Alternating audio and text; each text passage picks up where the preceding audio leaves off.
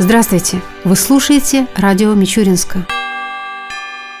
С 23 по 26 марта в Мичуринске прошло первенство России по дзюдо среди юношей и девушек до 15 лет. В соревнованиях принимали участие 9 команд, представляющих северо-западный, южный, приволжский и центральный федеральные округа. С началом соревнований спортсменов, тренеров и гостей первенства поздравил глава города Александр Кузнецов. Спортсмены, судьи, представители команд, гости и жители города. Сегодня на территории города Мичуринска, Наукограда, впервые в истории проводится чемпионат России под дзюдо. Он проводится впервые в этой категории и на территории Тамбовской области. Поэтому разрешите от всех жителей города, от жителей Тамбовской области, от главы администрации нашего региона Александра Валерьевича Никитина передать слова наилучших пожеланий. Вы сегодня сюда приехали, чтобы представлять свои свои регионы в этом прекрасном виде спорта, который закаляет не только тело, но и дух. И дает возможность угадать движения соперников, воспользоваться его сильными сторонами, слабыми, иногда сделать шаг назад, чтобы потом сделать два шага вперед к победе. И каждый из вас представляет тот регион и тех жителей, которые в душе болеют за вас. Мне хочется пожелать, чтобы этот чемпионат России стал некой ступенью для ваших дальнейших достижений. И чтобы кто-то из вас в будущем представлял Россию на международных соревнованиях и под звук нашего гимна, под наш флаг за вас болели все жители нашей великой страны России, от самых ее западных границ до восточных. Удачи, успехов и хороших схваток. Поздравляю!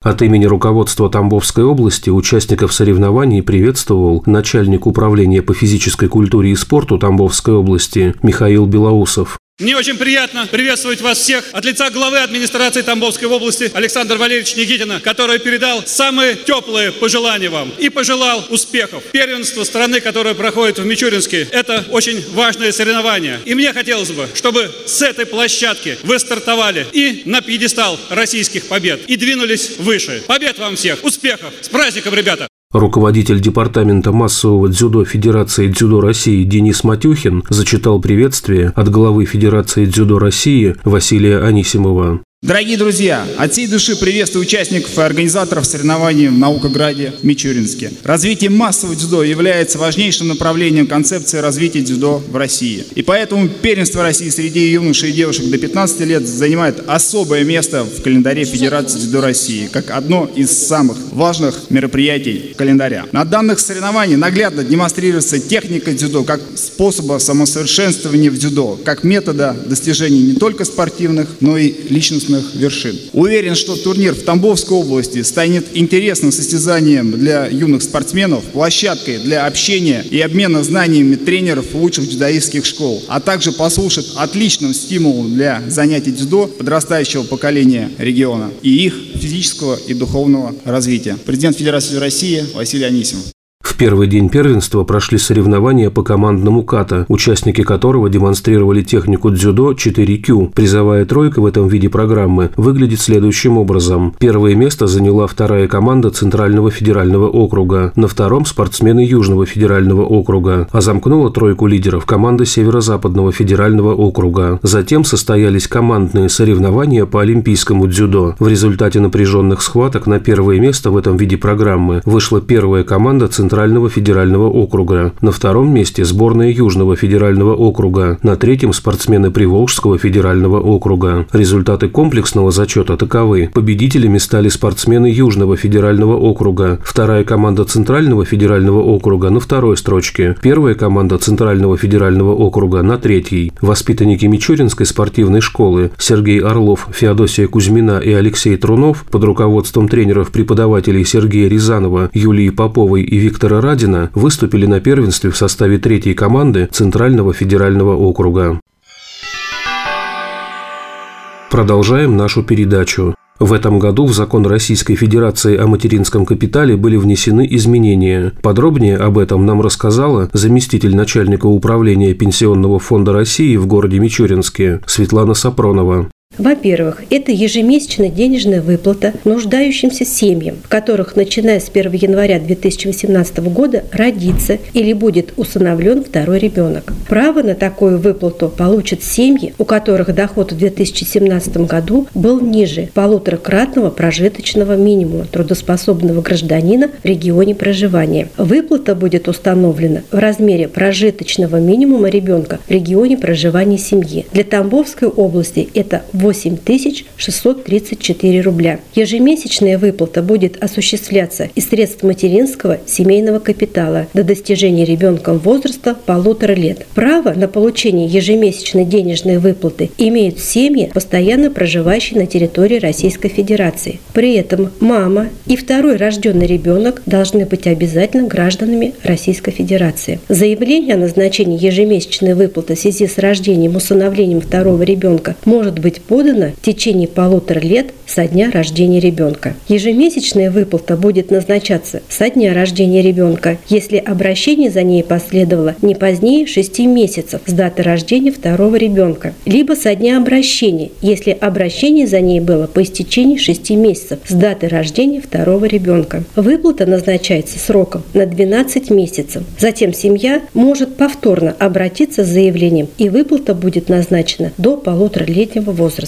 С заявлением о назначении ежемесячной денежной выплаты необходимо обращаться в территориальный орган Пенсионного фонда Российской Федерации по месту жительства. Его можно подавать одновременно с заявлением о выдаче сертификата на материнский семейный капитал. При определении права на ежемесячную денежную выплату учитываются доходы семьи, полученные в денежной форме. Это заработная плата, премии, пенсии, пособия, оплата больничных листов, стипендии, алименты и другие выплаты. Во-вторых, срок действия программы материнского семейного капитала продлен до 31 декабря 2021 года. Это означает, что подать заявление на выдачу сертификата на материнский семейный капитал будет возможно до конца 2021 года. При этом распоряжение средствами материнского семейного капитала временем не ограничено. В-третьих, установлена возможность направления средств материнского семейного капитала на оплату платных образовательных услуг любой организации на территории Российской Федерации, имеющей право на оказание соответствующих образовательных услуг вне зависимости от наличия аккредитации образовательных программ. Предусмотрена возможность направления средств материнского семейного капитала на оплату образовательных программ дошкольного образования и иных связанных с получением дошкольного образования расходов, не дожидаясь исполнения трех лет ребенку. Также установлена возможность направления средств материнского семейного капитала,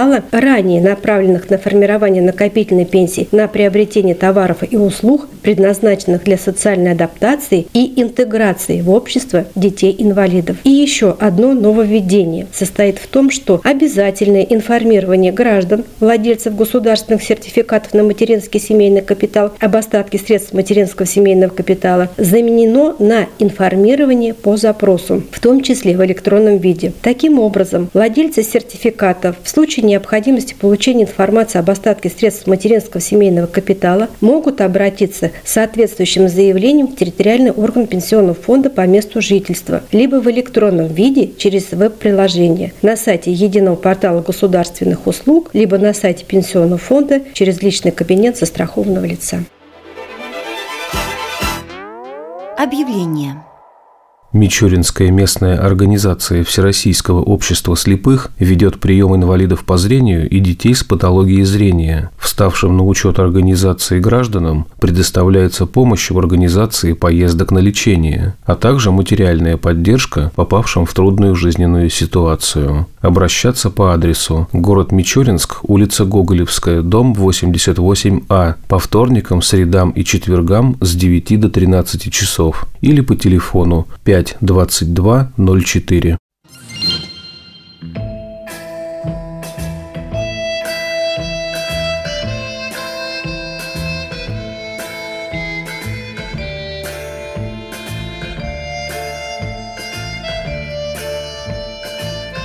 В завершение передачи о погоде в ближайшие дни. По данным Гидромедцентра России, в среду и четверг в Мичуринске днем будет 1-3 градуса выше 0, ночью до минус 5 градусов. Согласно прогнозу, в четверг возможны осадки. Ветер ожидается южный порывистый до 9 метров в секунду.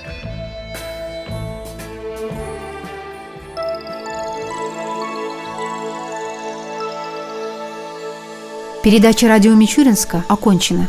До новых встреч!